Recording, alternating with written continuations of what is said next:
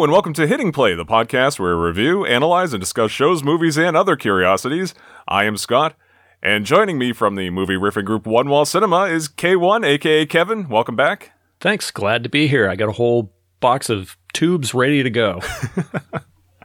And also joining us from the great city of Melbourne is Hamish. Hamish, welcome back. Hey, thanks for having me back on the Hitting Play podcast. Ha ha! Pod. Well, if you're listening to this episode uh, kind of as they're being released, you'll notice that there was kind of a delay from last week. We we had to take a week off. Uh, in the meantime, we put together this uh, assemblage of uh, hitting play all stars. So thank you guys for uh, joining me for this episode, and uh, we'll have Sean back on next week, hopefully. No, no, I'm surprised. I'm just like, I'm an all star now. That means I have my own card and everything, right? Hey, now you're an all star. All right. Wait, no, don't, don't. The the internet has ruined that song, so let's not let's not go there. Let's all be cool, okay? I just want to apologize to Sean for uh, sending over those sloppy joes. Oh, yes, yes, we'll get into that. Sorry, I just don't think you should mail over sloppy joes. Well, I learned my lesson then, didn't I? And so did he. No, uh, so this week we watched a, great Adult Swim cartoon of the 2000s. It's about the day to day life of a superhero turned lawyer, the hilarious Harvey Birdman, attorney at law. And uh, the episode that we watched was the final episode of season one, entitled X the Exterminator. It originally aired on Cartoon Network's Adult Swim programming block on June 8th, 2003. The episode was written by the show's creator, Michael Auline or Ulin, I'm not sure how to pronounce his name, and Eric Richter, with uh, additional credit, I don't know if you notice, uh, was given to uh, Joseph Barbera and William Hanna. Of course, it was uh, taken originally from a Hanna-Barbera cartoon of the 60s, and the cartoon that, you know, is in this form was produced by Adult Swim's Williams Street Entertainment.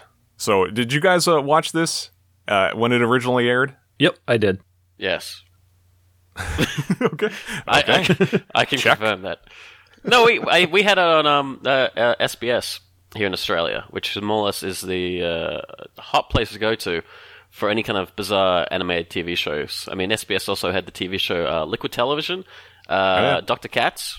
Uh, basically, any of the shows we kind of grew up with um, in a cult basis, like you know, Aeon Flux or The Head. Uh, yeah, I mean, we got it on SBS, and it was one of those obscure shows which, because of its short running time, you could easily play two episodes back to back. But yeah, I, I, I always look out for this show because, again, it was just bizarre and strange. Because it reminded me a lot of, uh, I say Sealab. I was say SeaQuest, yeah. but that's a different show completely. yes. It reminded me of SeaQuest. Uh, God. Um, yeah, it reminded me of uh, Sealab, which uh, was interesting because um, I think years later they, they started showing uh, Frisky Dingo. Oh yeah, yep. Yeah. Same creators and everything. Now, Yeah. does Adult Swim have their own channel in Australia now? It, we, No? we still have, I think, on cable, probably yes, maybe. I don't have Okay. cable, but yeah, usually for this kind of stuff, uh, yeah, SBS was the go-to place. I mean, they even show South Park and all that kind of stuff. So yeah, Wow, that's cool that it was actually a, a network show Mm. down there. Uh, this is actually one of the few Adult Swim cartoons that predates the creation of the Adult Swim block. So there was also Space Ghost Coast to Coast, The Brak Show, Sea Lab 2021, as you mentioned, and uh, of course Aqua Teen Hunger Force. So it's because the uh, the pilot aired on Cartoon Network on December 30th, 2000, and then I think around 2001 is when Adult Swim made its debut. Basically, uh, for those not familiar, you know, uh, starting at I don't know eight o'clock, then maybe seven o'clock. I think they might have moved it. They would show things more TV PG and above. Uh, you know, after the the kids were off to bed, I guess. So this uh, made the move to Adult Swim and then continued on September second, two thousand one. And much like Aqua Teen Hunger Force, Harvey Birdman is a spin off from a Space Ghost Coast to Coast episode. Uh, I guess this version, this attorney version of Birdman, was featured in an episode, and that's kind of where the concept grew from. I, I wasn't aware of that. And the concept is great. I, I love the, the concept of this cartoon. It's ingenious. Like every week, for the most part, every week, a, a different classic Hanna-Barbera cartoon character shows up at Harvey's office regarding some sort of lawsuit. And, and each episode is really smart and quick paced satire. I suppose it has to be quick paced because of the you know 11 minute runtime. Like like you said, Hamish, you could you know watch a whole bunch in one sitting. Uh, it moved to Adult Swim, like I mentioned, and then there it aired for 39 episodes over four seasons, and it ended with the second part of an amazing two part series finale on July 22nd, 2007. Harvey Birdman was the first Williams Street cartoon that actually maintained continuity throughout its entire run. You know, if you watch Space Ghost Coast to Coast, or if you watch Aqua Teen Hunger Force, you know, people could die, things could blow up, and, you know, the next week it's back to normal. But uh, this show tried to maintain, you know, continuity throughout. And without giving anything away in case you haven't seen it, it all culminates in that two part series finale, which is just so wonderfully done. And uh, just another note on the continuity the, the show also views the original Birdman cartoon as Birdman canon, for lack of a better term. And there's an episode called Turner Classic Birdman. Have you guys ever seen this? Yes. Yep. And that, that's meant to bridge the gap in the timeline between the two cartoon series. Uh, kind of like Birdman's Rogue One, in a sense. Bird, Kinda. Bird, Birdman's Rogue One. Yeah. Just go with me on that. but just like Space Ghost Coast to Coast, you know, use characters and animation from the 60s Hanna-Barbera animated series, uh, Space Ghost and Dino Boy. Harvey Birdman, attorney at law, used characters and some animation from the 60s Hanna-Barbera animated series, Birdman and the Galaxy Trio. Now, did you guys ever catch this cartoon? Uh, maybe like one or two here or there. Uh, I found it on DVD. Did you? Yeah, I know they released them. I never saw that original cartoon. Yeah, I uh, I found it on DVD because uh, I actually bought it for a gift for my brother, who's a massive fan of uh, Harvey Birdman, and I was like, "Hey, here's the original," because they, they it was since that episode of um, was it Turner Warner Classics Birdman. It's interesting to look at those episodes because those episodes are actually pretty short, and it was like paired with Birdman, and then there was the Galaxy Trio episodes. So I think for a half hour block, they were they were like was it uh, eleven minute episodes, you know, Yeah. each. But um, yeah, the, it's it's interesting because the thing in your head is like, no, this is Harvey Birdman, but the you know the character in the original show is just a, I'd say a generic superhero character, for you know lack of a better description. You know, he just has Yeah. you know wings and he's powered by the sun. I mean, who else is powered by the sun? We don't know.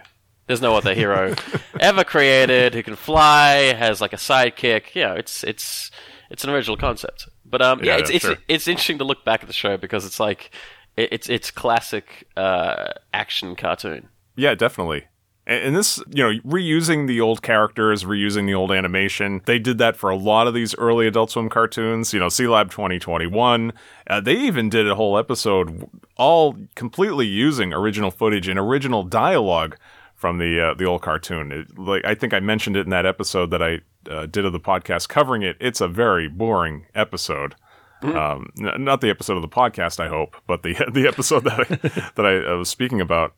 But uh, Aqu- Aqua Teen Hunger Force also kind of did that to a lesser extent. Their characters were original and originally animated, but you know it, it's kind of cool. They had access to the, those original Turner archives, you know, or Warner Brothers archives, and that that's what they used. And uh, I should mention too, just like the characters of Space Ghost, Brak, Sea Lab, uh, Birdman, and his related characters, they were all designed by the amazing artist Alex Toth, who did some uh, early comic book work as well. He actually was uh, the guy that did the original drawing of uh, Juggernaut, which there, there's a whole long story about that and how Jack Kirby kind of cleaned up his design and changed it to the Juggernaut we know and love today. But uh, for more on the interesting histories and kind of the backstories of those other Adult Swim shows, please uh, check out the episodes about them in our archives. We get very much into the the backstory on that stuff. Now, I read too that this series was cell animated for the first season, and then for two through four, they were kind of uh, animated in Adobe After Effects. And, and I was trying to figure out if this was a cell animated episode that we watched. I think it was. Yeah, because uh, I remember the first episode. Um, it's in a DVD commentary. They're talking about the first episode, and the first episode's the pilot. There's, they said their jokes were like for the animation team, they're putting it together. It's like the jokes were too quick for the animation, and like what they wanted was the kind of snappy, you know, this, then that, then this, then that. Uh, but the animation couldn't keep up with it, So they had to completely alter it. Go like, yeah, we're going to go to Adobe After Effects because you know you, you can translate a joke faster, and it makes sense for them to do that because if you look at the original first episode, was it the Jonny Quest one? You know, I think so, yeah. It's in the classic animation style, and I guess that's what they were going for originally. But with yeah, their style of comedy, there you need something which is able to keep up. Yeah, and that's one one thing I absolutely love about this show is just the you know the real rapid fire jokes. You know, it's I, I love it. Yeah, it's very funny. There are tons of like little cameos, just tons of little hidden details, and uh, yeah, like you said, Hamish, it's just so quickly done that you could see why you know they had a lot of timing issues, a lot of retakes. It can get expensive, and their uh, production schedule was really halted, and their airing schedule too. It's like, well, you know, Harvey's going to miss a week, and you know, wh- why is it so erratic? And then they just decided to go all digital. So the the episode that we watched this week, it was either the last or one of the last cell animated episodes. And uh, from here in season two, you might notice the episodes look a little sleeker and sharper visually, but uh, overall not too bad. It's uh, pretty pretty seamless, I would say. And uh, just just one other note we should mention: beyond this, there was also a video game that was released, also called uh, Harvey Birdman, Attorney at Law. Did you guys ever play that? Try- I I think I rented it from the library one time. Uh, I never got to play it, but um, I saw reviews of it, of it and some walkthroughs because I was interested in see how they actually translate the show.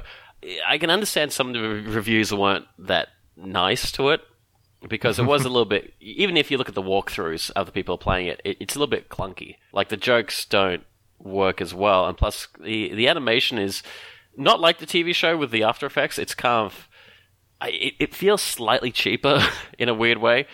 Uh, and, Yeah. on- and on top of that, they um, they couldn't have Stephen Colbert come back and do uh, uh, any, any of his characters like Reducto or Phil Sebben because he was too busy doing the Colbert Report. So you have this bizarre sound alike who is not great. It's not good. It also the the series was released on DVD over a series of three volumes, four seasons over three volumes. A lot of the Adult Swim shows did that, released in the the volume format because of the amount of episodes per season. They kind of want to even them out, I believe. and it's great value. Yeah, you can actually find it pretty cheap, you know, and there's all kinds of great little uh, you know uh, special features and and things that uh, really add to the enjoyment of the show. That's right.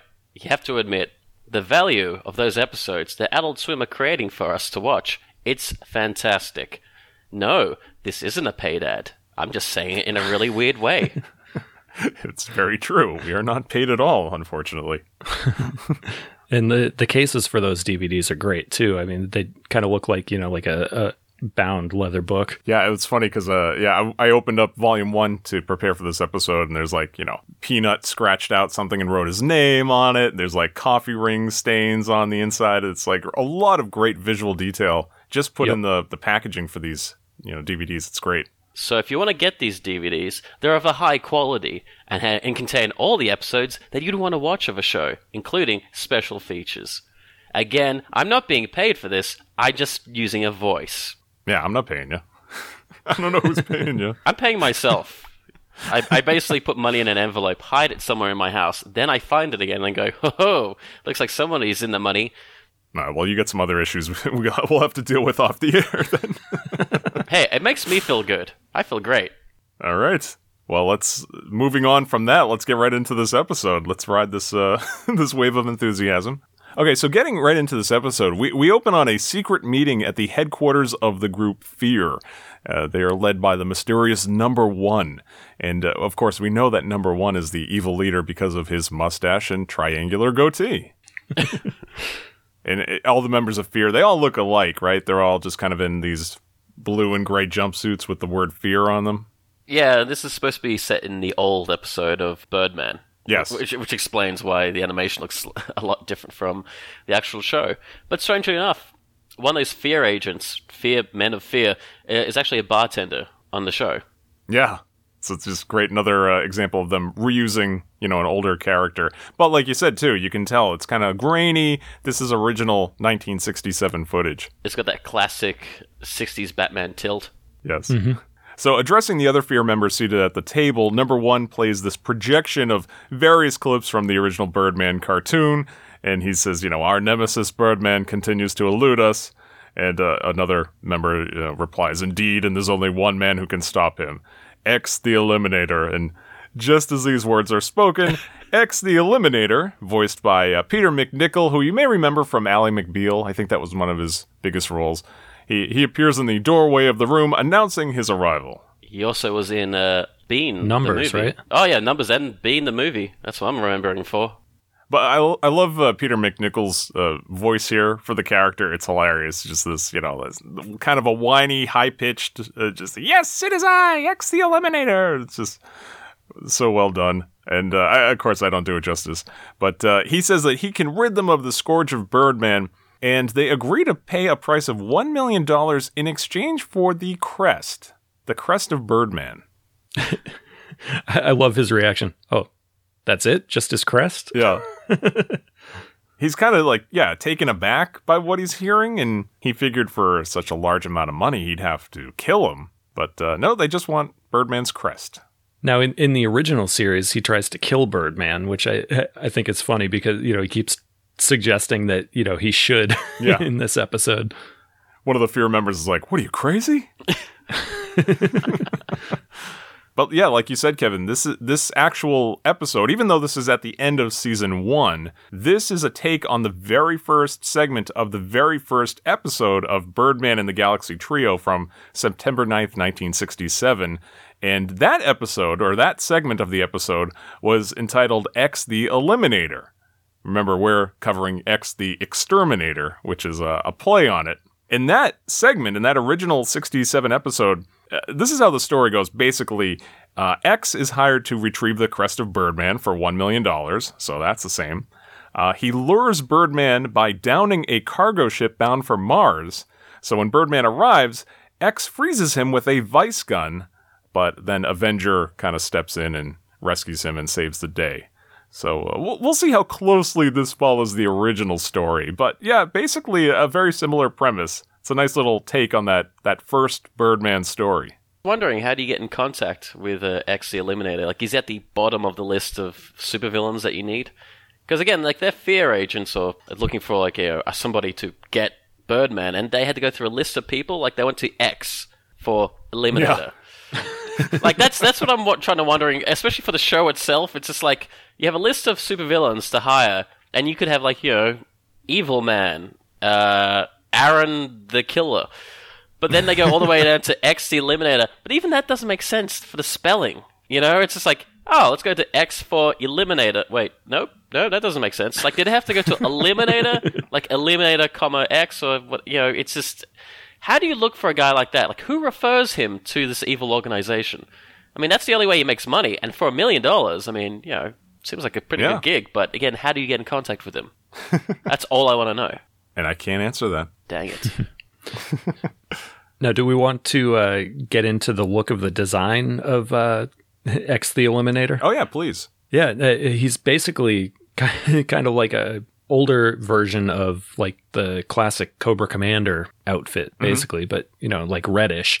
So I was actually kind of curious to see if uh, you know maybe they based the Cobra Commander character on him, but couldn't really find whether or not that w- was actually true, other than you know a couple threads on some old uh, GI Joe message boards where people were wondering the same thing. Uh, unfortunately, the uh, guy Archie uh, Goodwin, who created Cobra Commander, is uh, sadly uh, has passed away. So there was, you know, no way to get a hold of him. But uh, yeah, it, kind of like a generic evil person design. He's he's got the uh, you know the the hood on, so we never see Yep. his face. We you know, of course, the way they animate it, he's still very expressive in his eyes, and we see his mouth moving under the hood. You know, it isn't uh, you know completely without emotion, but and we'll notice too that he's very slim. You know, he's uh, or at least slimmer here than uh, in years later. Right. I gotta say, it's a bold choice, his color scheme, though. It's like pink and blue or something. Like pink for his body, red hood, red gloves, and he's got like a grey arms or bodysuit underneath it, I'm assuming. But it's a very bold choice for a guy who's a, an eliminator. If he's gonna come after Yeah, you no- and try and destroy you, you'll see him from a mile away. yeah, no kidding. Mm. I mean, he's not like Batman, but you know, it's like, yeah, I can see that guy. He's very reflective too. Yes, his tactics aren't that great. He's not the best strategist, as we'll see. Yeah, he's just not really a, a great strategist, but you know, he's an eliminator, so he's either one way or another, he will eliminate people. You assume. He claims to, but I, you know, no evidence of that. so we next cut to Birdman's secret volcano lair, which you know, just a great '60s Hanna Barbera design for a modern computerized superhero headquarters. It's got all you know these brightly colored computer consoles and crazy angular things. You know, it, I love the camera pans across and we see Birdman. He's fast asleep in a Murphy bed, and uh, along with his sidekick and legal secretary, his purple eagle pet Avenger. It. Uh, I love that the bed is next to just like this open bathroom setup, Yeah, a it- random toilet. it's like a studio apartment in a way. Yeah, yeah. But I like how they've kind of of, um, blended in new animation and the old animation. So, like, you know, the background is all. I guess it's a recoloring of his uh, the original set, and they've added in the the bathroom, shower, and toilet. Uh, and also, you got the you know original Birdman style, and he's sleeping just very casually on his bed. Yeah, sprawled out at some weird angles. Just totally passed out. yeah, but it's, it's funny. It kind of fits in with um, the latter episode of uh, Turner Warner Classic uh, Birdman because he, he's he's tired. He's always on his feet doing his job. You know, he hasn't, hasn't got time to just basically like, you know, have a very good sleep in. He's just having a nap, and it looks like he's just having a nap too. He's just crash crashed down on his bed. Yeah, he's very much a superhero at this point. Yeah, And so uh, we see X kind of sneak up to Harvey and taking out a knife, he scrapes the bottom of his foot over a small paper bag. So, something very odd. So, uh, cutting back to Fear headquarters, number one is looking into this paper bag with disappointment, and X declares, you know, Behold, the crust of Birdman! number one has to correct him. Crest. Crest. oh, sorry, my error. I love that. He just uh, very meekly uh, turns from this, you know, triumphant declaration to, yeah, yeah, I'm so sorry. I was really hoping they would kind of drag this bit out and have him do it like one or two more times. Yeah, I'm sure they improvised that as well as uh, some other scenes too, but with the 11 minute runtime, yeah, yeah, that's like- what I was gonna say. that's the problem. But I think that's uh, the best part about the character because he has no real mouth flaps. You can put whatever you like in there, mm. and so that kind of casual tone of him going going from ha ha ha to being like, uh, oh, yeah, okay, yeah, all right. It's it, it, it's this weird kind of he stops being the showman and just starts being a regular guy. He's like, oh, okay. Oh, well. So from that moment of uh, you know his ex's apology for misunderstanding uh, Crest and Crust, we next cut to 26 years later to present day. We see a an older, slightly heavier ex the Eliminator in his basement room. And uh, panning across, we see the cinder block and wood paneled walls. Uh, they're adorned with posters of Birdman. There's a, a Birdman doll hanging from the exposed plumbing, and just really had become obsessed with Birdman. But and at this point, we've uh, also switched over to the uh, the newer animation style yes, as well. Uh, did Did you happen to catch uh, the articles that were on the uh, bulletin board? yeah. Uh, Oh one- yeah, yeah. Yeah, one of them being was it Birdman rescues man from other more evil man. Yep. and then uh, Keith Partridge or Birdman, who's the fairer fowl? So yeah, a, a Partridge Family reference. So qu- quite an old article. It's been up there for you know, at least twenty six years. That's funny. But X right now, he's not really thinking about Birdman. He's sitting on the edge of his bed. He's practicing his electric guitar. Uh, as an episode of the original Hanna Barbera cartoon, Birdman and the Galaxy Trio ends on the TV behind him, and we can see on the screen there uh, Vapor Man, Meteor Man, and Galaxy Girl. Th- That's the original Galaxy Trio. But from the end of this episode, uh, we cut to the TV as it next plays a commercial featuring Birdman, now known as the attorney Harvey Birdman, voiced by the, the great actor Gary Cole. Very funny and does a great job with the voice here. What do you guys think of this commercial? I think it's great. I, I think it gets the point, but I like how he threatens the kids with a basketball. Yes. And there's a, like, a hobgoblin in there or something. Yeah, I couldn't figure out who this guy was. He kind of looks like uh, Mentok, the Mind Taker. Yeah, I was just gonna say it looks like a, a younger version of Mentok. Yeah. it look could be Mentok, but at the same time, I'm just getting kind of a Green Goblin vibe from it. But I like how he just walks into their basketball game and, and just kind of picks up the like hold like takes the ball from them and then kind of like holds it in a weird menacing like way. Like he's trying to he's he's doing this infomercial for his business, but he's surrounded by kids. It it seems like a weird kind of situation that he's found himself in. Well, it's a weapon. Oh yeah, yeah. He's like in the wrong hands. It could be a weapon. And he's like, Ugh! and then the kids are all all freak out and run away. it's like it, it's, it's it's not an effective ad. It's a very striking ad. Great animation, too, on the little kids all running away in terror. Mm. It's very funny. And that one one child who's standing there crying. At the bottom of the screen, while Harvey is talking to the viewer, we see the number for 1555 injury. And so X grabs his television and holds it right up to his ear, and he's laughing. You know, he's a lawyer. So, you know, seizing this opportunity, he immediately goes to his closet and he digs through various items and devices. We don't need to go into what those are, uh, looking for his silver death console with the ray. With the ray. And uh, he yells up to his wife, but she snaps back at him. Don't you use that tone with me? Is that his wife or his see. mother?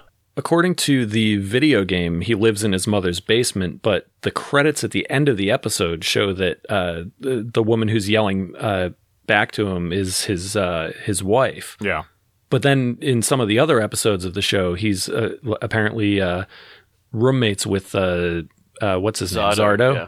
Yeah, it was kind of kind of odd. Uh, I I mean, I don't count the video game as as canon if we really Right. want to say that there is a Birdman canon, but yeah, like you said in the credits, she's voiced by Grey DeLisle. She's the same actress by the way that does the voice of Debbie, Harvey's secretary. And Mm-hmm. yeah, it's his it's his wife, but it looks more like, you know, he's this It guy definitely that- looks like a mother's basement. Yeah, exactly. You know, and he's kind of snapping back at her, and she's like, "Hey, don't you use that tone with me?" Something you know you could picture his mother saying to him. You know. So from here, we immediately cut to the opening sequence, featuring panels of Harvey practicing law and fighting crime. We see a, a yellow muscle car, a lot of cool uh, painted frames here as well too. Uh, what do you guys think of this opening sequence? Oh, I absolutely love the opening sequence. Yeah, I like it for You know, the it- fact that yeah, it, it's it's it's very colorful and doesn't really like. eh, Strangely enough, I kept on seeing this sequence for. If you remember a while ago, uh, Adult Swim had like, I think every time you bought Adult Swim show, there was a trailer or trailers for other shows on Adult Swim, and they always seem to just contain the opening credits, like no other information about the show, just the opening credits. Uh, uh, yeah, and the opening credits for this basically don't telegraph that much about what the show's all about. It just has, you know, the idea or the vague idea of, you know, a guy called Harvey Birdman, lawyer, power of attorney, overruled. That's it. Yeah, habeas corpus. And a sweet car. Yeah. The the theme music that we hear, it's a very you know swing-in orchestra ballad uh, by Reg Tilsley. It's called Slow Moody Blues. It's from 1967. Uh, I sent you guys the YouTube link. Uh, the the version is sped up a little and lyrics were added. So for that version, uh, it was composed by Michael Kohler, who does a lot of other musical work for Cartoon Network. So he kind of took that original music, which is great because it's you know from pretty much the same era, the same year actually that Harvey Birdman, or I should say Birdman and the Galaxy Trio was out. So it's right out of that era and updated, much like the uh, the actual animation as well. And- the singer on that, uh, I believe, is the show creator, uh, Eric Richter, isn't it? Oh, is it? Okay, I wasn't able to find that, so that's great. Yeah, I, I believe it is. So uh, as this opening sequence winds down, uh, we open on Harvey's office. He, he's working at the law firm Sebben and Sebben, and he's sitting at his desk enjoying a sloppy Joe while wearing a lobster bib. Uh, Mid sandwich, he's summoned on the intercom by the head of the law firm, Phil Ken Sebben, voiced by uh, Stephen Colbert, who does other voices in the show. Very, very funny. And uh, we should mention too, Phil Ken Sebben, the original Birdman cartoon, he was known by his code name Falcon Seven, and uh, you know it's uh, kind of just a play on that. He uh, appears exactly the same here. He's got blonde, you know, short hair, black suit, and of course, uh, a, an eye patch over his left eye. So we'll, we just have to pause here. The the idea of eating a, a sloppy Joe. You guys like sloppy Joes? Yeah, I don't mind them. I like food. and more or less, a sloppy Joe is just like meat pushed together and put into two bun, like two parts of a bun, right? That's it. Well, do you guys have them in Australia? That's one, a question I definitely wanted to get Uh, out in this podcast. As in, like, readily available? Unfortunately, no. We don't have it readily available. I mean, there's a big burger trend happening at the moment. We have a lot of burger places, so somewhere within one of those burger places, there will be a Sloppy Joe choice on the menu. Really? Because that's that's not. We don't really have that here, where you go to a burger joint and get a sloppy Joe. It's kind of something you picture like your mom making for you or something. You know? Right. No, that's the thing. That's that's the thing. Like um, down here, we have um, again, we have a lot of burger places that have just kind of popped up.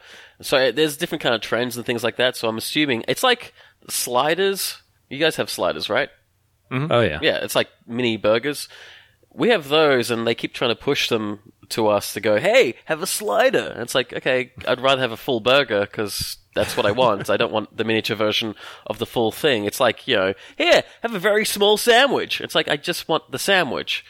That's my own complaint. That's my rant corner. But um, yeah, for sloppy joes, yeah, it's, it's if you make it at home, yeah, it's just like uh, what I remember it being is just like you know meat packed together as best you can, and then put onto bread or a bun of something.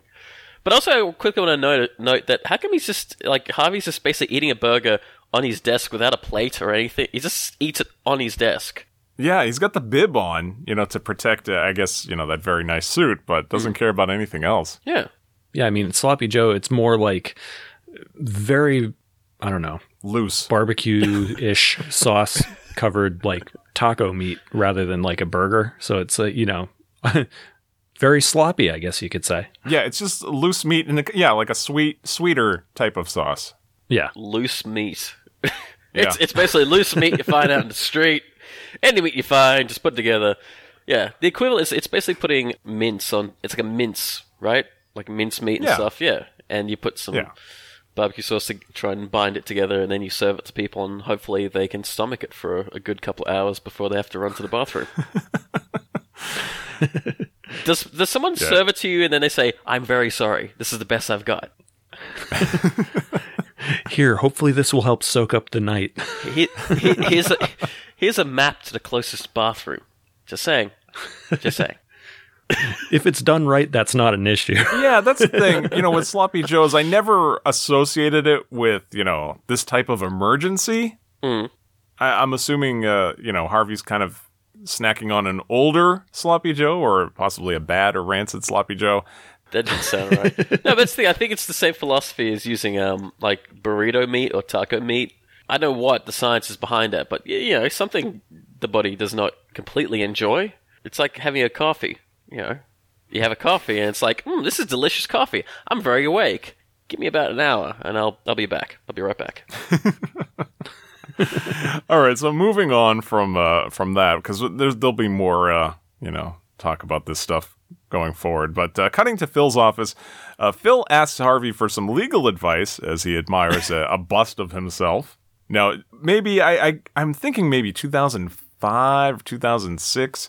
Uh, a company called Palisades Toys put out uh, four Adult Swim action figure sets. Did you guys ever see those? I did. I always wanted the one with the bear. Yeah, Yeah, I just I just wanted I got the that Phil, one. I just wanted the Phil Ken Sebben one, but I like the, their choices though because uh, they they picked the most uncommon choices for uh, Harvey Birdman, the action figures. Yeah.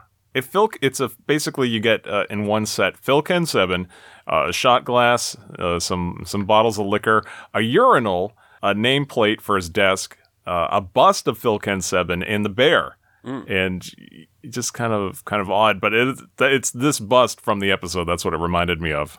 Yeah, it's it's interesting because like I'm trying to remember what time I think uh, Stephen Colbert doing this character was still him doing the Daily Show and probably Strangers with Candy. But I do like uh, they they talked about his character and his trademark. Ha ha!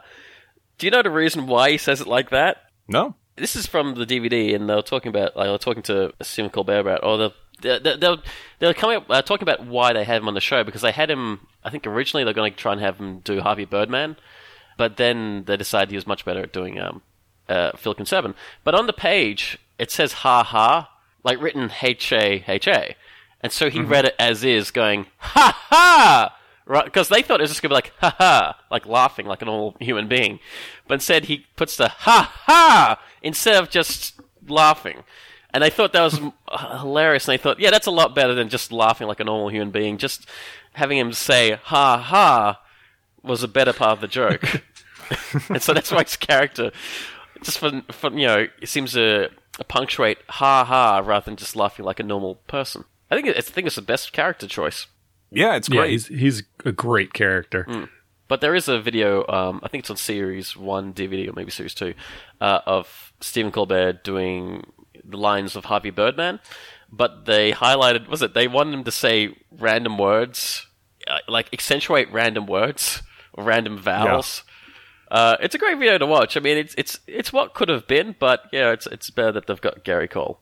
Yeah, they they mentioned that he's you know they could put a little disclaimer on that special feature. They're like you know he's very funny, but he was given some very horrible directing. You know, so yeah, had to emphasize just weird words, and it just it didn't work. And as great as Stephen Colbert is, I'm just so glad that he played these side characters as opposed to the main character. And also, there's another uh, great thing where uh, Todd Barry is doing uh, Harvey Birdman, and they mentioned that you know as great as Todd Barry is, the episodes would have to be like an hour long because he's Oh yeah, you know very quiet and subdued and it, very funny. A little feature to check out if you get those DVDs. And actually, it's funny for the show itself. Talk about continuity. In the later, I think the last series, when Phil Sebben left the show because Stephen Colbert was busy doing the Colbert Report, his character is mentioning how he's leaving to, I think, start his own firm, something like that. And he says, like, I'm going to have a big old S-shaped desk. They're in the they're in the ele- they're in the elevator talking about these stuff. Where he's saying the S-shaped desk, which is, um, I guess, the the play on the fact that Stephen Colbert has an you know C-shaped desk on his show. But Yeah. he's saying this in an elevator, and in the elevator, there's Stephen Colbert right behind him. Oh, really? Okay. Yeah, because I noticed it because he, when he's talking about the character, the Harvey Birdman Stephen Colbert character in the background, kind of wakes up a little bit and goes, "Ah," like that. To when he starts mentioning the giant S-shaped desk. Yeah, those visual gags. That's why eh, you you watch this uh, series once. It's like you got to go back and watch it again because there's always things you're going to miss. It, it definitely is one of those shows that rewards those repeated viewings. Yeah, there's like ongoing gags, like um a lobster or the bear. Like a lobster will appear, and I think, in once in every episode, and the bear pops up from time to time. Pretty much at the end for the bear, for the most part. So yeah, so Harvey is in Phil's office. You know, like I mentioned, uh, Phil is asking for some legal advice. He tells Harvey that on his way to work, he hit a guy that doesn't seem so bad. every day this week. Uh, any witnesses? Some kids Uh, Nobody believes kids. and a nun. Nobody believes nuns. Just some great snappy dialogue. Uh, Phil next smashes his bust, cursing the fact that he's being sued, and Harvey enthusiastically replies with his catchphrase. I'll take the case. So uh, Phil believes that it's now him and Harvey against the world, uh, literally, uh, in a bunker fighting extradition, and Harvey doesn't seem so enthusiastic about that detail. So we next cut to the lobby of the Sebben and Sebben building, where X buzzes on the intercom, uh, saying he's uh, there to uh, eliminate Birdman. And he's immediately buzzed in. And yeah, he's buzzed. He's me- very uh, meekly introducing himself to Harvey's secretary, Debbie, who really just doesn't seem to care to be there at all. Uh, she confuses him for the long awaited exterminator and orders him to start over by the ficus, uh, which he then does. That's where we get the name of the episode from X the Exterminator. yeah, and he apparently has some sort of pesticide function on his uh, silver death console with a ray.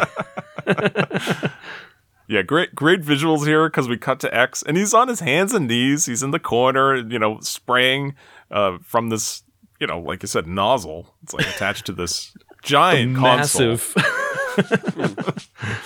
which uh, throughout the run of the show, it you know, always presents a problem for him. This is, remember, 1960s technology. 26 years later, he never updated this console, so he has to push it around. It's not on wheels or anything. Very, very heavy. But I just love that he's like, okay, and spraying around. So as Harvey walks through the door, uh, still with the lobster bib on, X jumps to his feet and yells, Birdman! You know, and thing, you know, all kinds of menacing things like, you thought you could get rid of me that easily? And Harvey just stares in confusion, and X realizes Harvey doesn't really remember him at all. What's funny is like he he starts off the thing, at last we meet. A- And then later he says, You don't remember me? like two sentences later. Uh, Harvey does this thing where he looks down and up, kind of scans him and sees a whole bunch of X logos all over him, but kind of focuses in on that visitor sticker that says X as his name, and he smiles and points, X! I, I just like how he, like he looks at the symbol on his shirt as well, which has an X. I think his belt has an X on it as well. Yeah. And, it, and he's Yeah. like, uh, X. the, uh, the biggest fake. Uh, just more great dialogue. Hey, what brings you by? I'm here to kill you. And after a brief They, pause, they laugh. yeah, they, they just all laugh. And uh, Harvey's like, okay, just tries to make a little small talk and then get going. But then X sprays him in the face with that pesticide. He's like, die! It's it's a it's a quick cut to like die like that. Yes. yeah. So Harvey coughs and X immediately apologizes. And he's offering that, you know, maybe they do lunch sometime. And Harvey's saying, I'm kind of busy. And then he sees X's, Super busy. Yeah. he sees X's very sad eyes and yells, Coffee! And so does X. And, uh, you know, kind of leans over him very menacingly. You know, when? You know, he wants to know when they're going to have coffee. It's like, some Sometime. soon. He seems pretty happy with himself. Crosses his arms. He's like, and he starts doing, I guess, Saturday morning TV music. Where he goes dun dun dun dun dun dun dun, dun like that, yes. and and goes back into character. Goes the crest of Birdman. It's so shiny. Yeah, it goes right up to his head, and he's looking at this crest, which we should mention what the crest actually is. Like, uh, how would you describe what the crest is? Uh, it's basically a. It looks like pilot's wings in a weird way, but like it has like a red star, like a circle Yeah. with a bit of a thing around it. But it's like literally just like a decal on the forehead part of his helmet. Yeah. Like you wouldn't think that it would be the source of his power. That that's what they're kind of treating it as. Right. And I don't think they ever establish it in the show like what the it, the crest is, just that oh, we need the crest. And he's so obsessed with getting the crest. I think he mentions it in one episode. It's like, what? Not my crest. It's the source of my power. I think. Oh, okay. All right. And he actually does give it to him in one episode. Yeah, I was going to say he gets it, but then it turns out that it's just like a fake. It's like a stick on or something like that. Yeah, Yeah. It's, it's really nothing anyway, Yeah. but it's, it's pretty funny. But yeah, even Harvey has no idea what it is. So Harvey excuses himself as X delivers this evil aside, of course, about eliminating him, only to be interrupted by Harvey returning for the legal pad that he forgot. And then, you know, X continues, and then Harvey comes back. Oh, forgot my briefcase. It was pretty funny. Wait, wait, I just realized that X is holding his briefcase. That's the one thing I, Oh, I yeah. noticed. He's like, oh, forgot my pad. And then, you know, he goes, I will get you. He's like, oh, my briefcase. Up, here you go. It's like, why are you holding his Oh. briefcase? I figured he just kind of picked it up and handed it to him. Yeah, I assumed that, but at the same time, it's like, wouldn't he be holding it himself? I don't know. Could be doing some research, Could be doing a lot of things. something for his corkboard at home. So we next get a kind of a Harvey Birdman logo transition. The logo is, you know, the crest, the, the same logo. Uh, it, it kind of zooms in and out with a moving background, just very reminiscent of Batman 66. Yeah, but I like how it cuts to the next scene. It's just him doing something very mundane. it's it's it's nothing spectacular. It's just him on the phone eating his sloppy Joe. Yeah. Yep. No, did you guys notice this time his sloppy Joe has cheese? Yes. Never had that before. I suppose it could be good. Well, maybe maybe Yeah. you ate two, or you added some cheese to it. You know. Yeah, just kind of. I a- suppose that, well, that would kind of hold the meat together if it melted on it, I suppose. that's true. Yeah. All right, well, we'll have to try it. Report back next week. so Harvey's, you know, like you said, he's on the phone. He's dealing with Phil's case, and uh, he presses on the uh, the phone prompt the option for vehicular manslaughter. So I don't know what he's actually calling. So uh, outside, across the street from the building, we see poor X the Eliminator. He's finishing his coffee and half a biscotti at the outdoor cafe Java Lux, which uh, Java Lux appears every so often in the show. Poor X is checking his watch. Oh, waiter tries to clear his plate, you know, but X grabs it back. He's still holding out hope that Birdman's going to join him for coffee. And sure enough, he has his uh, silver death console with the ray in tow.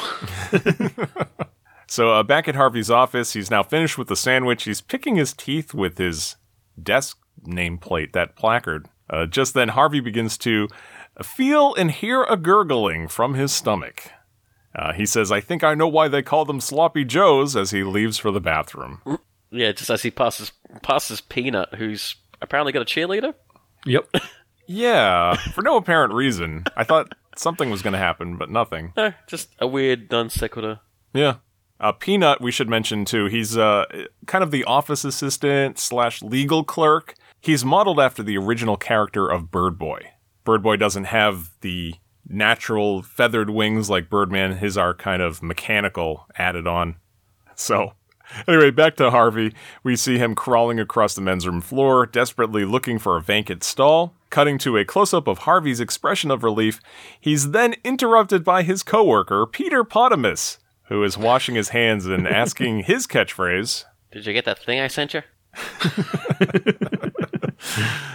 They they really modeled him after like the stereotypical annoying office guy who's always just emailing jokes and who knows what, and then asking, "Did you get it? Did you get the thing I sent you?" And that's just a running gag throughout the show. He's always going to ask that.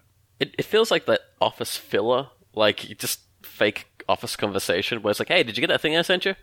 And it's like, Yeah. what thing? It's like, Yeah. oh, yeah, you'll see it. It's just, a, you you could say it to anybody in your office. It's like, hey, did you get that thing I sent you?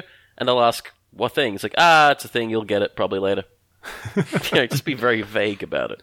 Yeah, because I don't, I, I don't believe you ever find out in the series what that thing is, Yeah, like any of the times.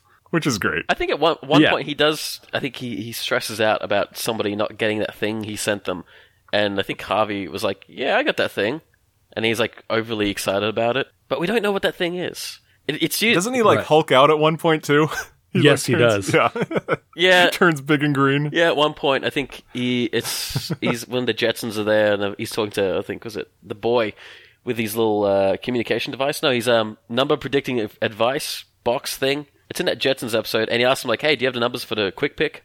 And then, like you see, it's like this won't change the fabric of reality or time. And you see in the future, there's this huge statue of him and all his followers. And there's this guy singing, "Did you get that thing I sent you?" in a weird, chantic way. Yeah, it's it's like their like mantra. Yeah, it's that mantra. He's got Yeah. this golden sandwich with the with the quick pick numbers on it. Yeah, Yeah, they they carry this joke out so far, it's unbelievable. Mm. And we should mention too that Peter is voiced here by voice actor Chris Edgerly. He does work on everything from video games all the way to The Simpsons. I think he joined The Simpsons cast around 2011. You know, just doing small characters here and there.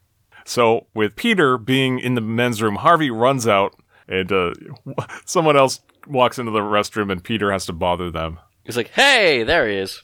Hey, there he is.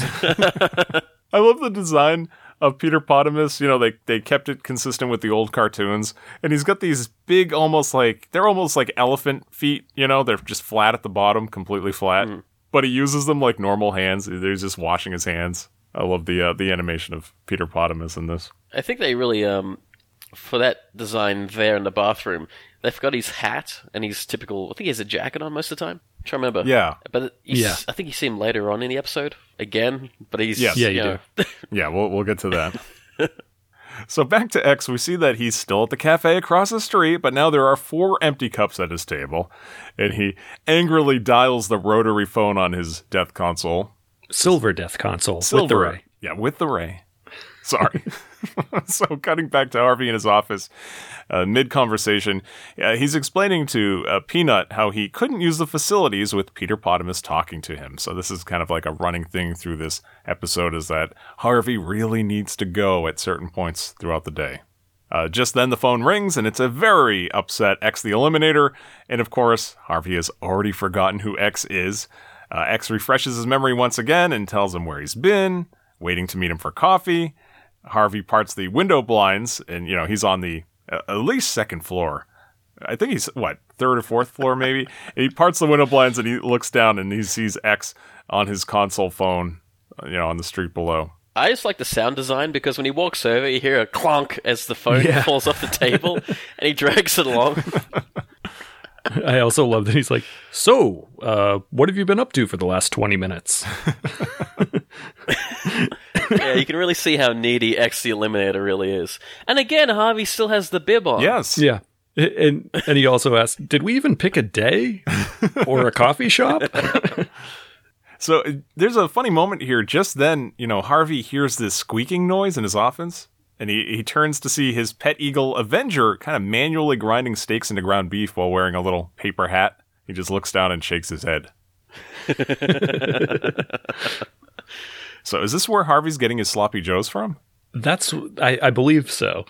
So it's like Avenger poisoning a Birdman? I think I think it's one of those double things for the fact like again sound design. One of it, it looks like that's where the meat's coming from.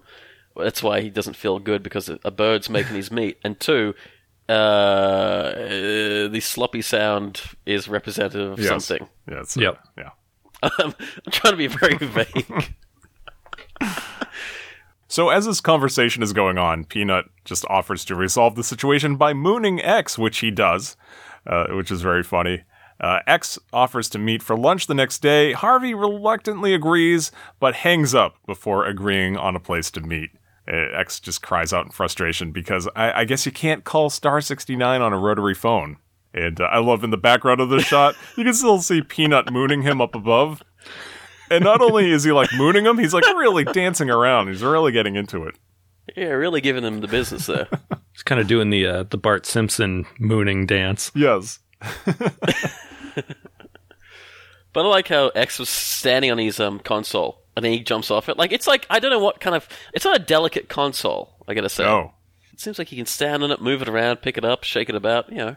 it's like the hokey pokey. Yes. just just like that. Hey, Hamish, do you guys have Star 69 in Australia?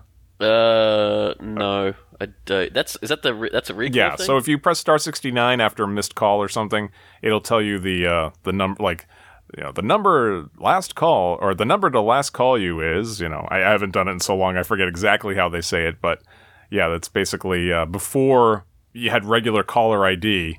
That's how you could find out, like, oh, I missed the call. Who was it that called me? And you press Star 69. You know, and there was also Star 66, the busy signal fix that you could use when if you got a busy signal. well, I, I have something like that. It's on my smartphone and it pops up with a number of who just called. Well, yeah, of course. You know, this is like There's that. more than 10 years ago. There- is always that. Yeah, for uh, for um, landline phones, I'm trying to remember what it was. I can't for the life of me remember if it was something like uh, it's something like the 101 or something like that. I think. Yeah. Where you had like you know, as long as you set up, if you called, someone actually could leave a message, or they'll tell you what number called you. Yeah, I think we've we've had something like that, but I cannot remember the number. Kind of like Star 69, but Yeah, it's kind of an antiquated Same. thing now because we just have so many extra features with phones. We could do three line calling and call waiting and yeah, texting, of course. You know, it's like you don't yeah, I need was any gonna of say, this. I, c- I can do uh, texting on my landline. Apparently, yeah, oh yeah, you can do that. Oh, I used to be able to do that with um, payphones. You could do that. Yeah. So I, I just wanted to ask because in, in case someone's listening in a in a land where. Uh, they don't have Star 69, which it kind of includes us now. You know, uh, I don't know if anybody uses Star 69. I don't even know if it works anymore. Plus, you used to get charged for it, Uh, too. yeah. Yeah. Yeah. So anyway, just wanted to clarify what that was, since it's kind of a an old thing now. So we next get another Harvey Birdman logo transition. We open on Harvey gently walking past Phil Ken Sebben's office, uh, now in dire need uh, to getting to the restroom. Uh, we should note Harvey is still wearing the lobster bib here. Also, you can tell it's Phil Ken Sebben's office because in the hallway there's a giant portrait of his face. Yep. Yes. I mean, I mean, there's there's no ego here. It's just you know some great art that he wanted in the hallway near his office. His office without a door that's completely open. It's worth noting, I don't think we get into it in this episode, but the law firm is Sebben and Sebben It's Phil and his brother. Uh, Phil has the eye patch over the left eye. His brother has it over the right eye. That's how you know Phil from his twin brother. so, anyway, Phil is uh, in a barber shop chair. He's covered by a, a purple flowered barber cape. He's being attended to by his stylist, Irina. He calls Harvey in, and Phil is just praising his stylist, talking about being dolled up for court the next day. And of course, Phil is acting quite flirtatious with Irene, which is pretty much what you can expect from this character. I love the way he calls him into the into the office too. it's like for no reason either. Yeah. I, I What's he say? Sexy, saucy Sarita with a saucy Sassoon. Sexy, saucy Sarita with a s- saucy Sassoon.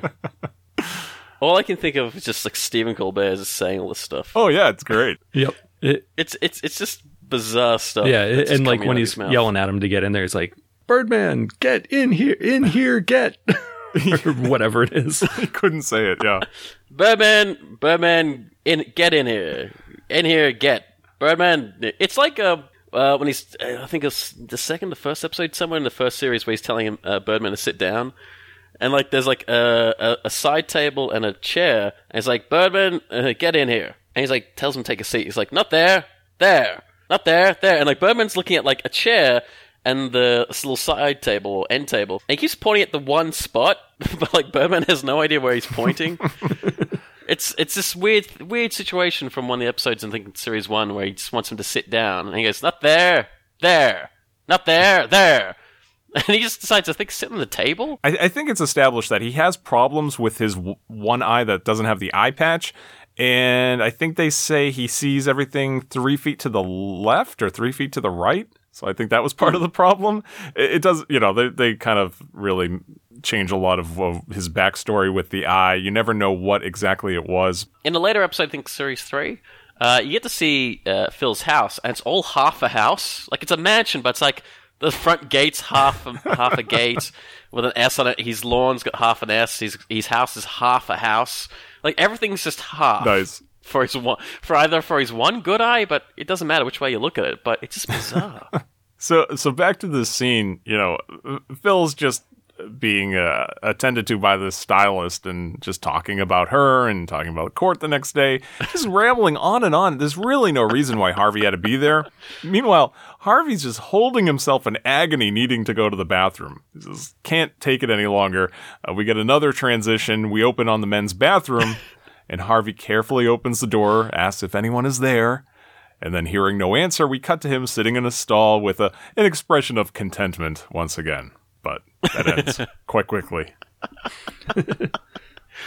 All of a sudden, Phil bursts into the stall. He's wearing still that flowery barber's cape and crying about his new hairdo.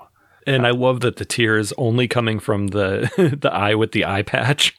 oh, I didn't even notice that.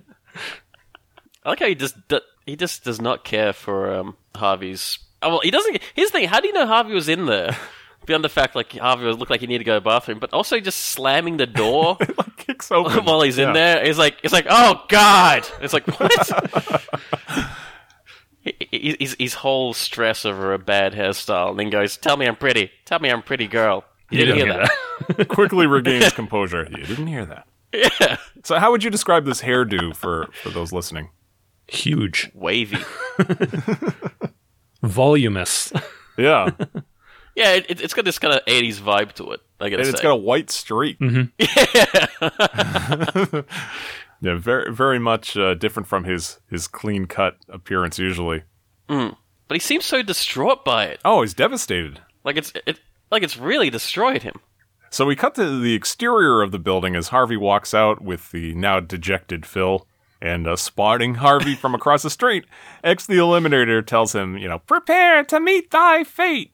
Harvey's just like, "Hmm, thy? Like him and Phil even kind of share a look, like what? And uh, X slowly tries to fire up his death console. Uh, I, The I silver one uh, excuse me, silver death console with the what? with the ray. Oh, with the ray. Okay, sorry. Yes. With the ray, right, yeah. Also, he's got goggles in the scene. Yeah, I noticed that too. Yellow goggles. Now, yeah, now he now he cares about safety. So I think this is the first time we see that the that the uh, what is it? Silver Uh, silver death console with the ray. ray. Okay. Uh, that it actually takes a very long time to charge up. And a, a great sound too. It's like dun, dun, dun, dun, dun, dun, dun, dun, dun. but it takes such a long time. Like, come on, come on, come on. It's something you would expect from v- old, outdated technology. I think what my favorite thing about this is that Phil steps into action. Yes. He actually pushes Harvey out of the way, but then he pushes two separate other people, like a, a woman and a kid, in two different directions. Yeah. As he seems to be just getting into action for, I am not entirely sure what.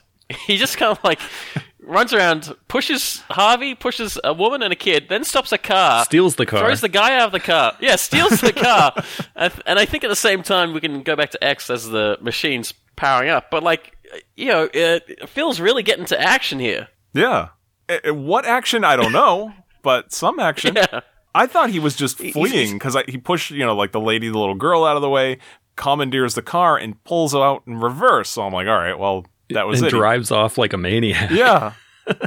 Yeah. The driver just But sits there he too in the middle of the road. Yeah, but then he comes back, goes past the screen a couple times, then drops into screen, Yeah. into shot. From the Uh, sky. and then, yeah, and then does like a, a quick spin in the car as it faces the opposite direction, so he can look in the rearview mirror at X the Eliminator. and goes, "I got you in my sights."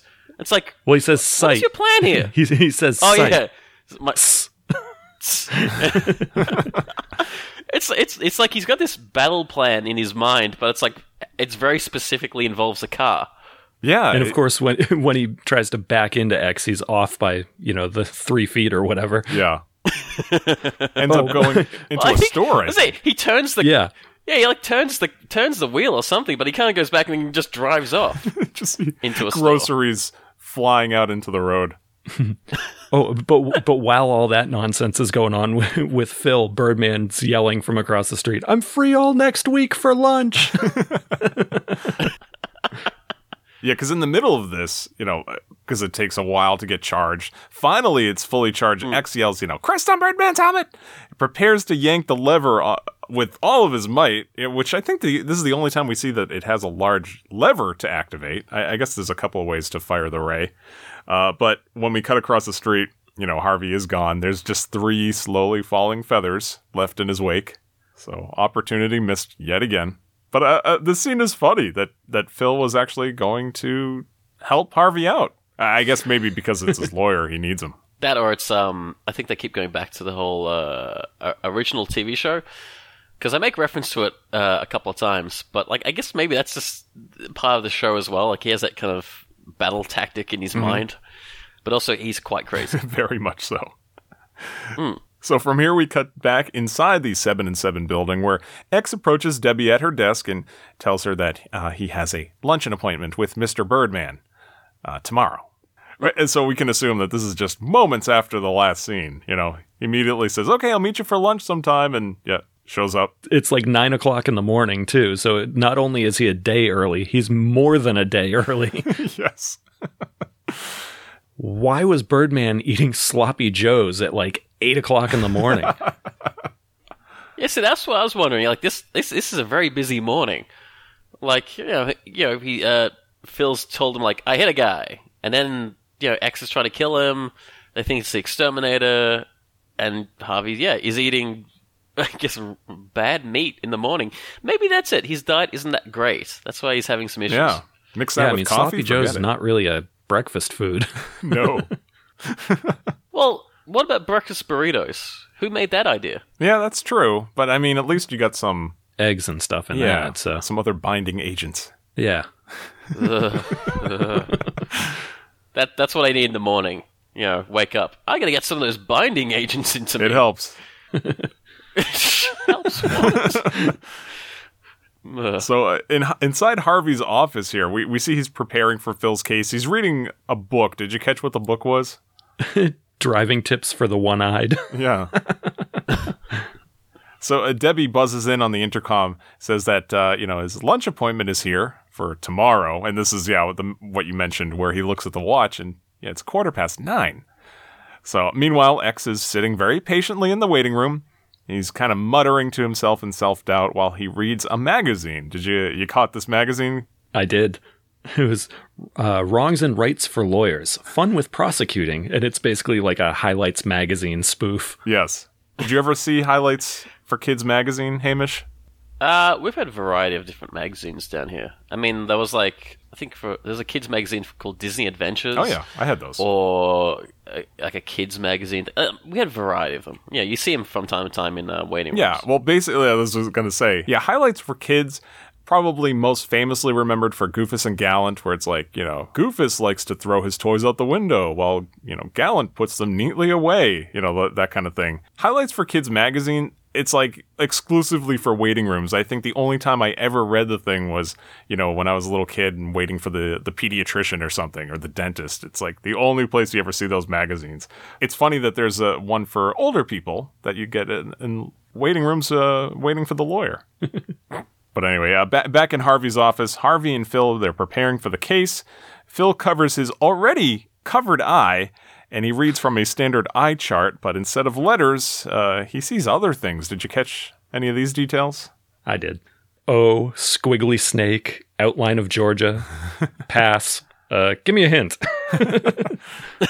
uh, Georgia, by the way, is where you know Adult Swim, Williams Street Studios is headquartered. So kind of like a, a little nod to the state of Georgia.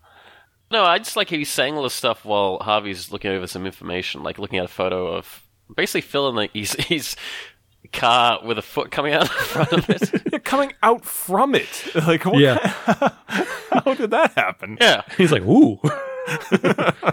yeah, because like, eh, but then he like just tucks it back into his jacket. He's like, ooh, uh, and he hides it. Well, um, yeah, Phil's just spilling off a bunch of nonsensical things that have nothing to do with the eye chart. yeah. So back in the waiting room, as X nervously asks Debbie for a power strip for his three-pronged console plug, uh, Harvey buzzes on the intercom saying, uh, "He's still there.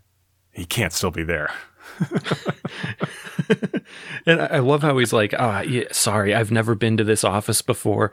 when he has, you know? yes.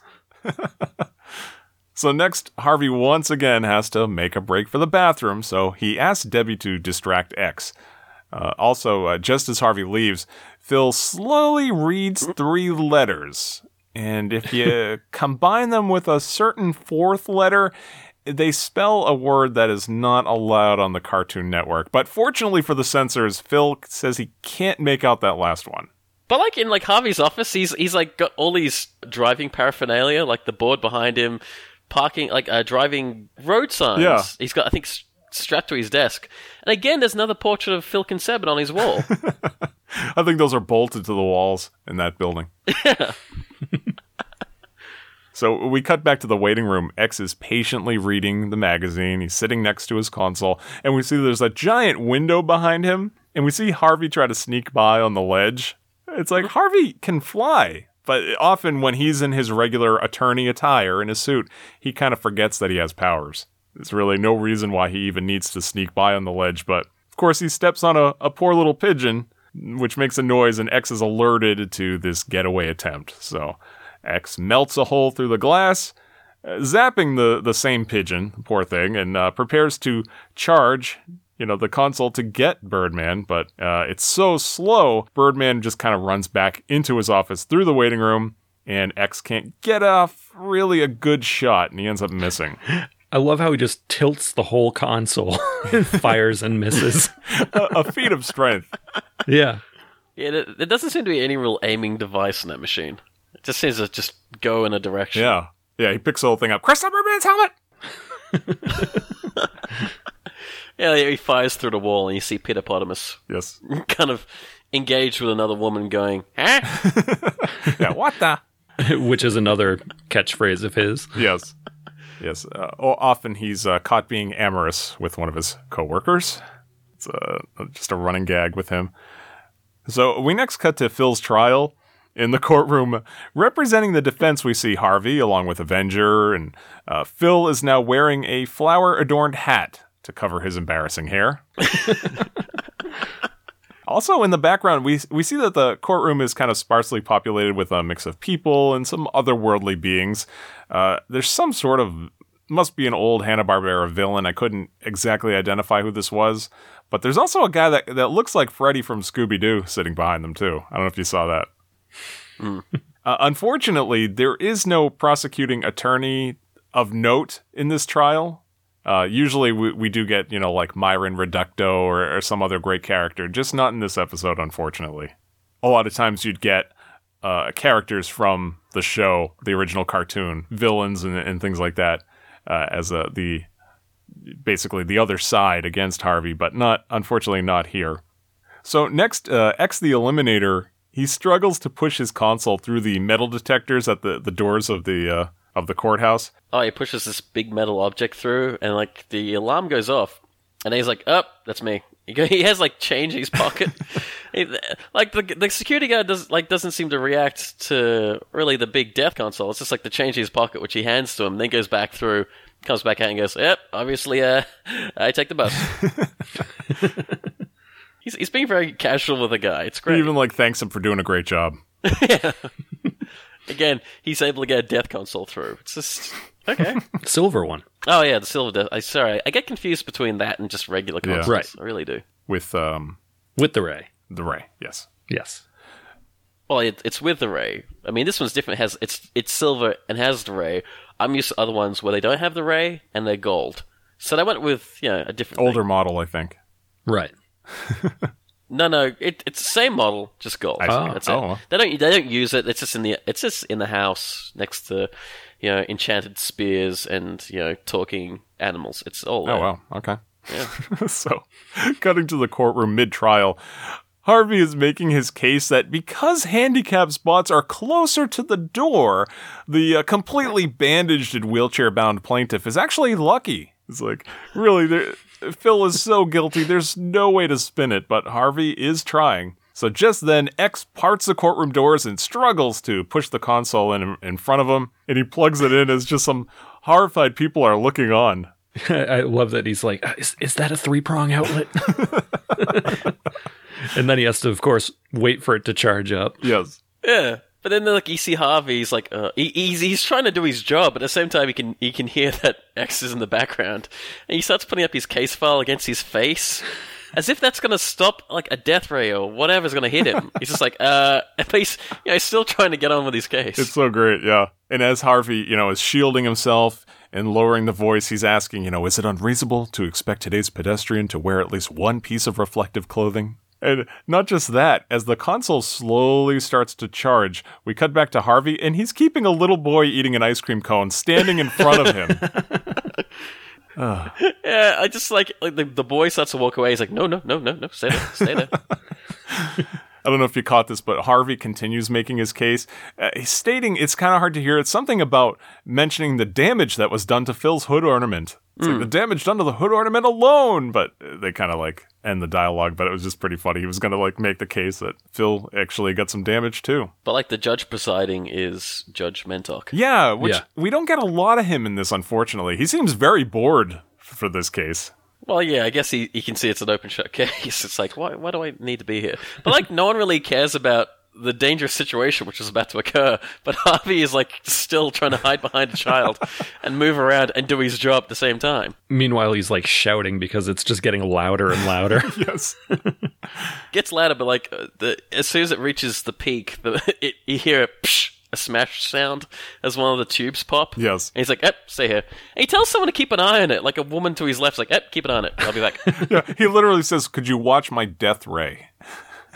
yeah, He ends up going to some, I, it's some sort of Radio Shack like store, you know, and asking, "Do you have tubes?" so back back to the the courtroom, you know, he gets it up and running again. This is where it gets really noisy, and Harvey gets louder and louder. He's asking uh, a police officer who's now on the stand if it's true that Phil respects the law and the sanctity of life when he's not late for an appointment. You know, he's getting louder and louder over this buzzing and humming from this machine. And all the while he has that child now chained to himself, like some sort of protective vest. and I just love like the tubes just keep breaking, so he has to keep running back. Yeah, tubes. crap.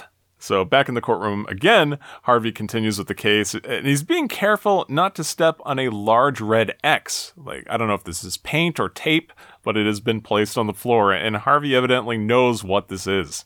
And whenever he gets near it, X kind of casually looks up from his magazine. He he likes that magazine, still reading it. Yeah.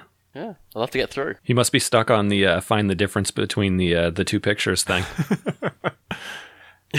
And also, uh, another uh, little detail is you notice on the console in some scenes, he has a little sticker on the back. It's a bear. It says Ursus. yep. That's, of course, from the Latin for bear, reference to the famous silent bear of the uh, series. So at one point, Harvey hands the police report file to the officer on the stand. He kind of like reaches over and accidentally steps over onto the X. X the Eliminator immediately springs into action, trapping Harvey in his vice ray, which is right from the uh, the original cartoon, trapping him in a vice ring. Well, actually, it seems like he didn't know what he was using on him at first. Because like I've trapped you in my yes. because yeah, there's a list of different versions like the Just Okay Ray, Randall Ray, Hip Hop Hooray, and Freeze Ray, which is next to Vice Ray. But he's like looks down the list. He's like, I've trapped you in my uh, Vice Ray. he had to act so quickly like, he didn't even yeah. know what it was he activated. yeah, he's just like, uh, this one. Also, we should note Randall, comma Ray is one of them. Ray Randall is Birdman's alter ego, so that's what what that was a reference to. Ooh, Kind of like how Space Ghost's name is Tad Ghostal. Yep. His name is Ray Randall. that's a pretty secret name. Yeah, it's a nice, uh, you know, alliteration, kind of like Peter Parker. Mm-hmm. Nice classic Who's superhero Peter name. Parker? Oh, shh, I'll tell you later. Oh, okay. I know. I've been I've been reading those science journals by that guy uh, Reed Richards. He talks about some sort of space thing. I don't know. Yeah, he's fantastic. That guy. Yeah, he should really be like superhero or something. He's he's that smart as a brilliant scientist. Eh, that's a He stretch. is.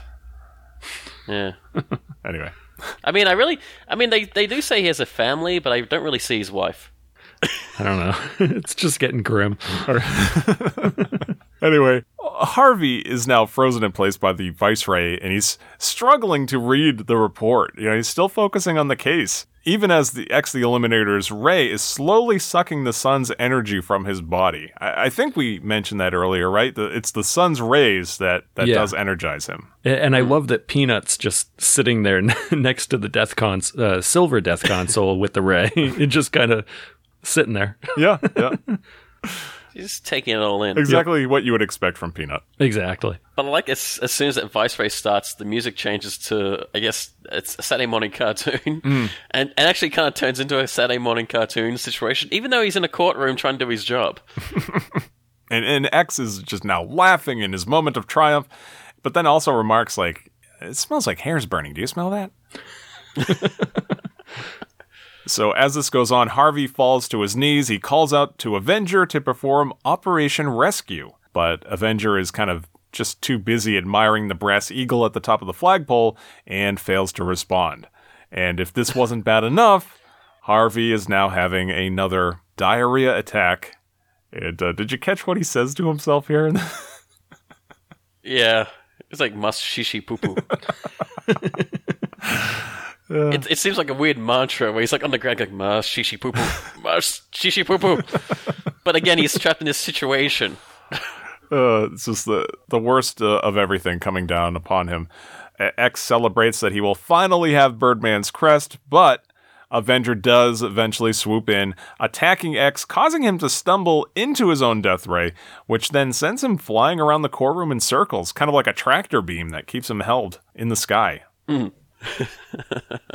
so now weakened in doing his best Adam West Batman, you know, Harvey praises the Avenger, you know, calls out to his chum to reverse the ray. Good going, old chum. Yeah.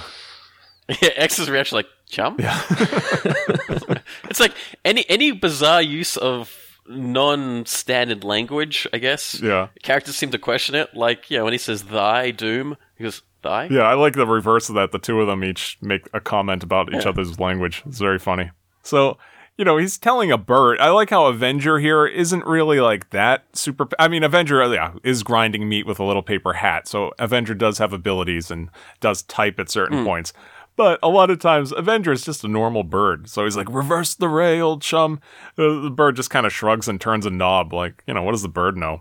Fortunately, it is the correct knob, and it restores the solar energy to Harvey, but uh, specifically kind of in the middle of him, let's say. You mean more in the crotchal region? He now has uh, superpowered pants. Yes. Harvey, uh, well, that's what that's what Black Vulcan says. yes. Harvey is now thrusting his hips as he's being energized. He said, That's it, the healing rays of the sun. Uh, we then cut to the Super Friends character Black Vulcan, continuing the statement with, In his pants. Which is uh, yet another reoccurring gag on the show. Black Vulcan saying in his pants. And Black Vulcan here is voiced by Phil LaMarr from Mad TV, Futurama, the voice of Hermes, quite famously. Great voiceover artist. And so, yeah, that's him. It's very funny. Also, side note, he was killed in uh, Pulp Fiction. Yeah, yeah, he was the guy in the back of the car, right? Yeah. who actually times for him. who does die in a Pulp Fiction parody called Gump Fiction in the first season of Mad TV. I think he says something along the lines of "Not again." Oh, does he? I, th- I think that was one of his comments. He said, That's great. I was like "Not again" because he's screaming in the corner. So, cutting to later in the trial, Harvey is now fully energized with solar power. He's proceeding with the case at super speed, and of course, uh, a glowing groin, shall we say? well, uh, well, the, as it's the it's still the police officer in the stand. Yeah. And he he, he takes notice of it. He seems to be um. I, I'd say he's he's basically like mesmerized, looking into the eye of God. We'll say, yeah, mesmerized, looking into the sun in a weird way. Yeah. It, and Harvey asked if Phil's car was listed as blue in his report, and the officer says, uh, yes. Harvey replies that his client drives a light blue car, and that's enough to have the judge, Mentok the mind taker, who is, uh, of course, still very bored at this point, to dismiss the case by banging his famous brain gavel. This is pretty funny. That's like, gotta get him off on that technicality. Uh, Mentok says, ah, good enough for me, not guilty. Now, we don't get a lot of Mentok here, and we don't even get the but he's a uh, a reoccurring judge. He's voiced here by uh, John Michael Higgins, who Hamish you may remember from the the great American series Kath and Kim. Yes. I'm just going to say yes to that because I think he was the best part about it. But also, strange enough, a weird side note: um, he and Gary Cole have both appeared in an episode of Angie Tribeca. Oh, okay, yeah, Yeah, see, another that's right. another I- great I- show. I keep an eye on these things. that's all I got. Okay, Yeah, They're they're both humans. Uh, Gary Cole appeared uh, in uh, the recent Hitman game. oh really? Yeah, playing Gary Cole, playing himself. Oh, that's weird. It was him and Gary Busey in in one of the um, Hitman downloadable episodes, or was it? Um, uh, was it uh, Rare Targets missions? Hmm. That's just a side thing. I just want you guys to know. Okay, thank you. You know, if if if everyone out there who you know loves some Gary Cole, Gary Cole has like been in everything, Arrested Development, and quite famously now Veep. And so yeah, and Office Space, I should say, is probably his most famous role. He was the boss. Was it Lumbergh, Bill Lumbergh in Office Yep. Space? Great comedic actor. So with the case now over, Harvey grabs the bathroom key from the bench, which the, the courtroom men's room key actually has a toilet seat attached to it. That's a interesting way of uh, making sure the toilet gets, doesn't get used otherwise, I guess. But anyway, we cut to a shot of the men's bathroom door as Harvey triumphantly shouts, Birdman! do, doing his version of the catchphrase from the TV show. Yeah. I guess it's the only time he says it. Here, anyway, yeah. Yeah, on this version of the Birdman's life, we'll say. yeah, it, it's interesting, like to take that catchphrase and turn it into his, I guess, form of some sort of success. We'll say Yes. achieve achievement unlocked. That's what he says. yes. Yes. So after another logo transition, we cut back to a group scene in Harvey's office. Uh, this is pretty much how every episode ends. And here in his office, we see there's Harvey in a pink sweater, uh, Phil Ken Sebben, Peanut, Avenger, Black Vulcan is there, a nun, and of course, Bear. And uh, we should mention Bear, by the way, great classic looking character. It's actually not an old Hanna-Barbera character like I imagined it was. Uh, I looked it up, and uh, Bear was designed by Vincent Waller, who was an artist from the Ren and Stimpy show. but Bear has that that classic style. Actually, it was from the uh, the Apache Chief episode where he he spilled coffee on himself and he was suing. I believe it was Java Lux, the coffee shop we see in this episode. And there was a scene where you know Apache Chief from Super Friends, his uh, superpower is to grow tall, and there was a scene where Bear kind of like silently points up, and they loved the look of this bear in this shot. They decided to make it a character, like a reoccurring gag through the show. And no one questions it. Like No, in other, other episodes, I think uh, when he's popped up, people refer to him or they, they see him around. And I think it was in one of the episodes where Harvey had to replace Avenger because Avenger quit to get another job. Mm-hmm. And he's and he's talking to different people around the office singers and asking who keeps turning down the thermostat. and he goes like, "Was it you, Peanut? Was it you? Was it you?" And he go- he goes to the bear, and the bear always makes that noise of. that sounds. That's it. That's all it does. Uh, and then he cuts to, was it you, Emperor Penguin? uh, that's a great episode. But yeah, he, he pops up and like he's his only use is just I don't know, just to make the scene a little bit more odd. Yeah, yeah. Mostly crowd scenes at the end is where he shows up, but you know, here and there, and little references to him. So in in this group scene, Harvey declares that everyone and everything is back to normal, and uh, everyone kind of looks at Harvey's midsection. Uh, Debbie buzzes In buzzes his crotchal area. somewhere around there, it seems. so Debbie buzzes in on the intercom to tell him that his lunch date has arrived. And over the intercom, we hear X the Eliminator's console charging up that dun dun dun dun dun dun dun. Then the power goes out in Harvey's office, and we hear X curse. The group bursts out in laughter, and uh, in the darkness, Harvey's special glow returns Was that special glow again? Uh, his area. in his pants. Ah, there we go. So just- we all have special areas. My one's my elbow. Okay. so from here we cut to the closing credits. Here we get another classic composition. This is just instrumental, just uh, some great music for this this whole series. They like I said they have access to the Warner archive and so there's a lot of like just great instrumental music that they use. And so at the end we get production cards for Cartoon Network Studios and Cartoon Network. And so that ends a, a really great season, really, of, of Harvey Birdman. A really great episode. So, uh, what, are, what are your thoughts upon watching this for the podcast? I was definitely glad to go back and watch another episode of uh, Harvey Birdman. It's been far too long, I think, uh, since I watched one. So, yeah, it was it was great to dig out the DVDs and uh, put one on. And I'm probably uh, next chance I get going to watch a couple more. Yeah, I th- it's great to come back to it because it's one of those shows which uh, on DVD uh, you watch. I can just keep watching it. Like you just put the DVD on and watch it episode by episode. And yeah, it's just one of those great things to see that they're actually being allowed to create something with an already existing property, but being allowed to actually you know mature the character from being a, a kid's cartoon character to being this lawyer who's pretty much inept at his job. And like you know, i it's it's good to see that it wasn't just like a, a parody of the show. It's it's got got a lot of love for the show itself. You know, they like the fact that you know it has a rich, I guess, I guess mixed culture with the rest of the Hanna Barbera properties. Mm-hmm. So it's interesting to see that you know this show, which more or less was forgotten. Like if they didn't make Harvey Birdman, you know, Attorney at Law, or Space Ghost, you probably would have forgotten about these shows completely. You know. But it's interesting to see now with this kind of resurgence because recently there's a, a comic book series called Future Quest, which actually involves all the Hanna Barbera properties coming together Yeah. to fight a, a greater evil. And one of the characters that have come back is uh, Birdman. Unfortunately, not Harvey Birdman, but you have Birdman and Space Ghost and the Galaxy Trio and Jonny Quest and you know everyone kind of coming back together to fight an unstoppable evil. Yeah, that's a that's a great comic book series. Definitely check that out. And, and yeah, just like you guys, uh, loved watching this episode. Really, always liked this this cartoon.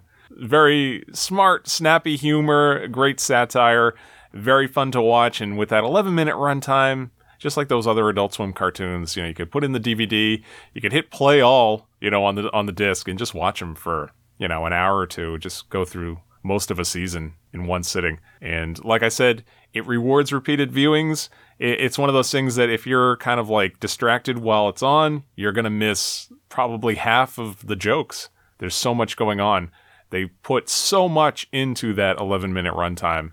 It's it's really great. So much attention to detail, even down to the sound design, like you guys pointed out.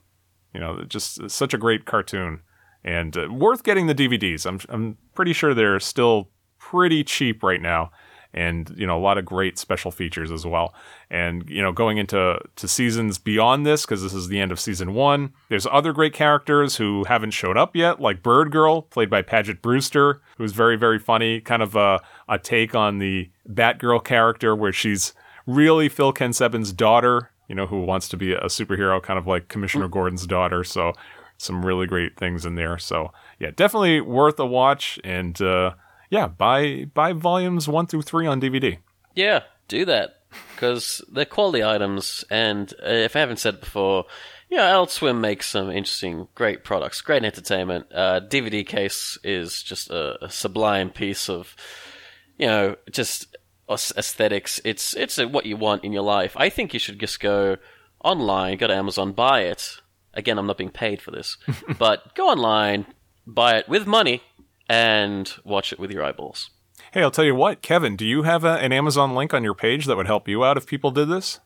I certainly do. Ah, Uh, you can go to onewallcinema.com slash Amazon and uh, just click on the link and uh, shop like you normally do. What that is doing is uh, helping to fund uh, my kids' YouTube channel, uh, which is uh, kids unboxing stuff, where they uh, get things like uh, Loot Crate or One Up Box and just kind of, you know, open it up and do kids doing reviews of, of stuff like that. And uh, I, I will say we've got some cool stuff coming up, uh, including an episode eventually of the uh, Weird Al Squeezebox set. So awesome. that'll be that. I can't wait for that one. yeah, for those that are Weird Al fans, definitely check that out. Get your pre-orders in. Uh, if you missed it, our last two episodes of the podcast were Weird Al related. We did his first episode as band leader on Comedy Bang Bang, and then his cult comedy classic movie UHF. So a lot of Weird Al uh, on this podcast, and that that's great. I'll have to check that out once you get it. And that'll pretty much do it for this episode of Hitting Play. As always, you can email us with your comments, suggestions, sloppy Joe recipes, whatever you got for us at hittingplayshow at gmail.com, or you can talk to us on Twitter at hittingplay. And uh, oh, speaking of which, I, I want to mention we got a great email from a listener named Megan who is visually impaired and thanked us for our descriptions of some of the more visual aspects of the Comedy Bang Bang episode that we covered two weeks ago. Like I said, that's the one where uh, Weird Al takes over as the show's band leader.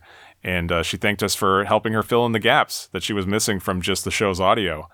And that's something I never really thought of, where, you know, we put a lot of effort in describing what's shown on the screen for the podcast.